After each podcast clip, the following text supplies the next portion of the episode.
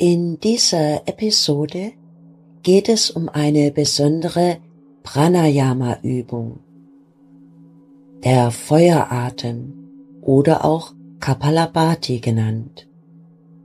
Hallo und herzlich willkommen. Ich freue mich, dass du dabei bist. Mein Name ist Stefanie. Bevor wir in die Übungspraxis reingehen, möchte ich dir noch ein paar wichtige Hinweise geben. Es gibt Kontraindikationen, also Erkrankungen, bei denen du diese Übung nicht ausführen solltest. Und das ist zum Beispiel Erkrankungen der Augen, die mit einem erhöhten Innendruck einhergehen. Das Gleiche gilt auch für die Ohren. Wenn du im Augenblick Entzündungen in deinem Bauchbereich hast, dann würde ich auch erst warten, bis diese Entzündungen abgeklungen sind. Im Bereich der Lunge, zum Beispiel bei Bronchitis oder sogar einem Lungenemphysem, bei Rissen im Zwerchfell, das sind Erkrankungen, aber das weißt du, denn dann bist du in diesem Moment auch aktuell bei deinem Arzt in Behandlung. Manche haben eine Neigung zum Hyperventilieren. Auch hier empfehle ich dann, die Übung ein bisschen sanfter einfach auszuführen und auch nicht so lange Einheiten zu üben. Während der Schwangerschaft wird empfohlen, es auch nicht auszuführen. Bei erhöhtem Blutdruck nimm auch einfach die sanftere Variante. Es muss dir gut tun. Du wirst schnell merken, wenn es dir zu viel wird, dann mach ein bisschen langsamer und gib deinem Körper Zeit, in diese Übung reinzukommen. Wir beginnen in einer sitzenden Position. Richte dich gut ein, gerne auch mit einer Decke oder mit einem Kissen. Achte darauf, dass die Wirbelsäule gerade aufgerichtet ist. Die Schultern locker und entspannt. Kapalabhati gehört zu den Pranayama, also zu den Atemübungen und aber auch zum Reinigungssystem. Kapala könnte man übersetzen mit Schädel und Bhati bedeutet Leuchten oder Licht. So könnte man Kapalabhati mit dem Schädelleuchten übersetzen. Diese Atemübung aktiviert uns und schenkt Energie, massiert deine Bauchorgane, also den Magen, Leber, Milz und die Bauchspeicheldrüse. Sie regt unseren Stoffwechsel an. Das bedeutet, das Verdauungsfeuer Agni wird aktiviert. Wenn du Kapalabhati oder man sagt auch den Feueratem vorher noch nie ausprobiert hast, dann kann es sein, dass es am Anfang noch ein bisschen schwierig mit der Umsetzung ist oder ungewohnt. Das ist nicht schlimm, versuch einfach reinzukommen in diese Atemtechnik. Es lohnt sich. Wir atmen nur durch die Nase, also der Mund bleibt geschlossen. Und wir lenken die ganze Aufmerksamkeit auf die Ausatmung. Die Einatmung geschieht ganz von selbst. Du kannst dir mal vorstellen, dass auf deiner Nase eine Mücke sitzt und du möchtest diese Mücke mit dem Ausatmen verscheuchen. Ein anderes Beispiel wäre, du möchtest schneuzen. Nimm einfach mal eine Hand vor deiner Nase und atme durch die Nase aus. Spürst du diesen Luftstrom, der nun deine Hand berührt?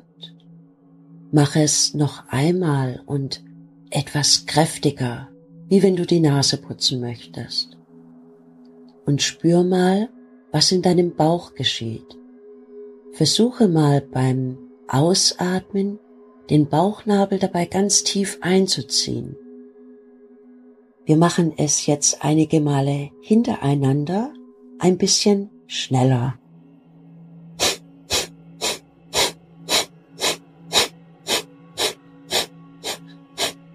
Atme tief ein und entspannt wieder aus. Praktiziere am Anfang nicht zu lange, sonst könntest du eventuell das Gefühl von Schwindel haben. Wichtig ist bei dieser Übung, dass wir die Schultern locker und entspannt lassen, dass du die Schultern nicht mitbewegst bei dieser Übung. Vielleicht hast du jetzt schon ein bisschen gespürt, dass es sehr stark auf die Atemwege sich auswirkt. Also wir können mit dieser Übung die Stirn und Nebenhöhlen frei machen. Wir machen es jetzt noch einmal und du achtest darauf, dass die Schultern wirklich unbewegt bleiben, der Brustkorb ist ganz still, du ziehst den Bauchnabel ausatmend immer ganz tief ein und auf die Einatmung brauchst du wirklich so gar nicht zu achten. Atme erst ein paar Mal tief ein und wieder aus, bevor du beginnst.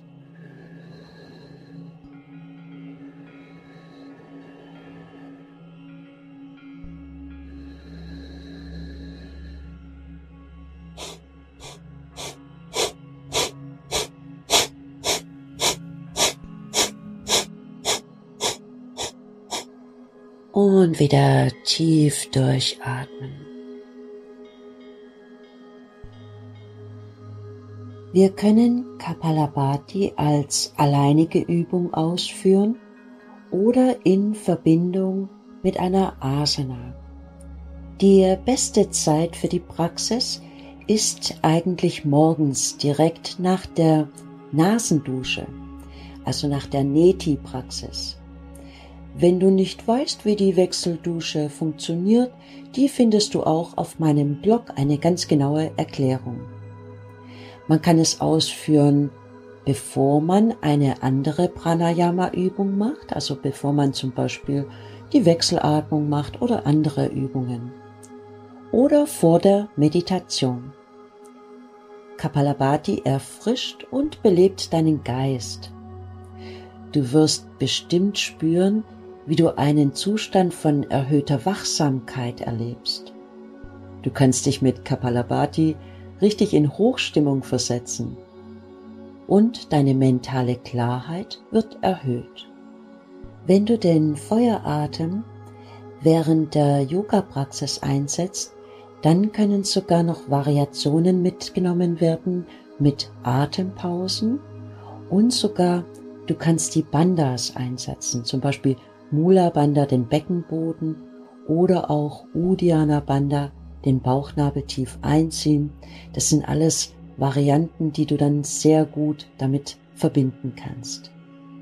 Bei der Ausführung von Kapalabhati werden alle Gewebe, Zellen, Nerven, Sehnen und Moleküle in eine Schwingung versetzt.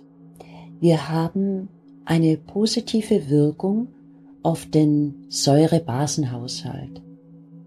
Bei der inneren Atmung in der Zelle entsteht als Abfallprodukt Kohlendioxid, also Kohlensäure. Dieses Gas, das wir als Sprudel aus der Mineralwasserflasche kennen. Wenn es im Blut gelöst wird, ein Stoff, der den Körper im Sinne einer Schlacke stark belastet, je höher seine Konzentration ist, desto mehr verschiebt sich der pH-Wert unseres inneren Milieus zum Sauren hin. Wir werden regelrecht innerlich sauer und damit nicht nur anfälliger für Erkrankungen, sondern auch für den Angriff der freien Radikalen. Jener hochaggressiven Sauerstoffverbindungen, die, wenn sie ungehemmt sind, den Zellabbau beschleunigt. Du kannst das auch gerne mal ausprobieren, wenn du mal müde bist oder einfach einen Tag hast, an dem du nicht so gut drauf bist. Der Feueratem aktiviert auch das Sonnengeflecht. Das bedeutet, die Energie steigt hoch zum Kopf und strahlt von dort aus. Aus dem Grund nennt sich Kapalabhati ja auch das Schädelleuchten. Es bezieht sich auf das Gefühl der Energieausstrahlung aus dem Kopf. Und wenn du Mula-Bandha also auch noch mit einsetzt, vielleicht noch eine Vorstellung, eine Visualisierung dazu und die Konzentration auf die Energie, also auf das Prana, dann kannst du sogar auf feinstofflicher Ebene die Shushumna in deiner Wirbelsäule aktivieren. Die Chakren werden aktiviert. Es hat also ganz viele tolle Wirkungen. Und du kannst es nun einfach gerne mal ausprobieren. Als alleinige Übung, und wenn du mal Lust hast, eine ganze Übungssequenz, also eine ganze Stunde, dich mit diesem Thema zu beschäftigen, empfehle ich dir auch eine Übungsreihe, die ich aufgenommen habe. Ich habe sie als Video aufgenommen.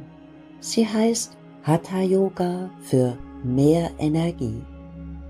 Wenn du noch Fragen zu Kapalabhati oder dem Feueratem hast oder Anregungen oder für mich auch ganz spannend, was hast du für Erfahrungen mit Kapalabhati gemacht? Dann schreib mich gerne an, melde dich bei mir. Für heute bedanke ich mich ganz herzlich für deine Aufmerksamkeit, wünsche dir eine wundervolle Zeit. Namaste, deine Stefanie.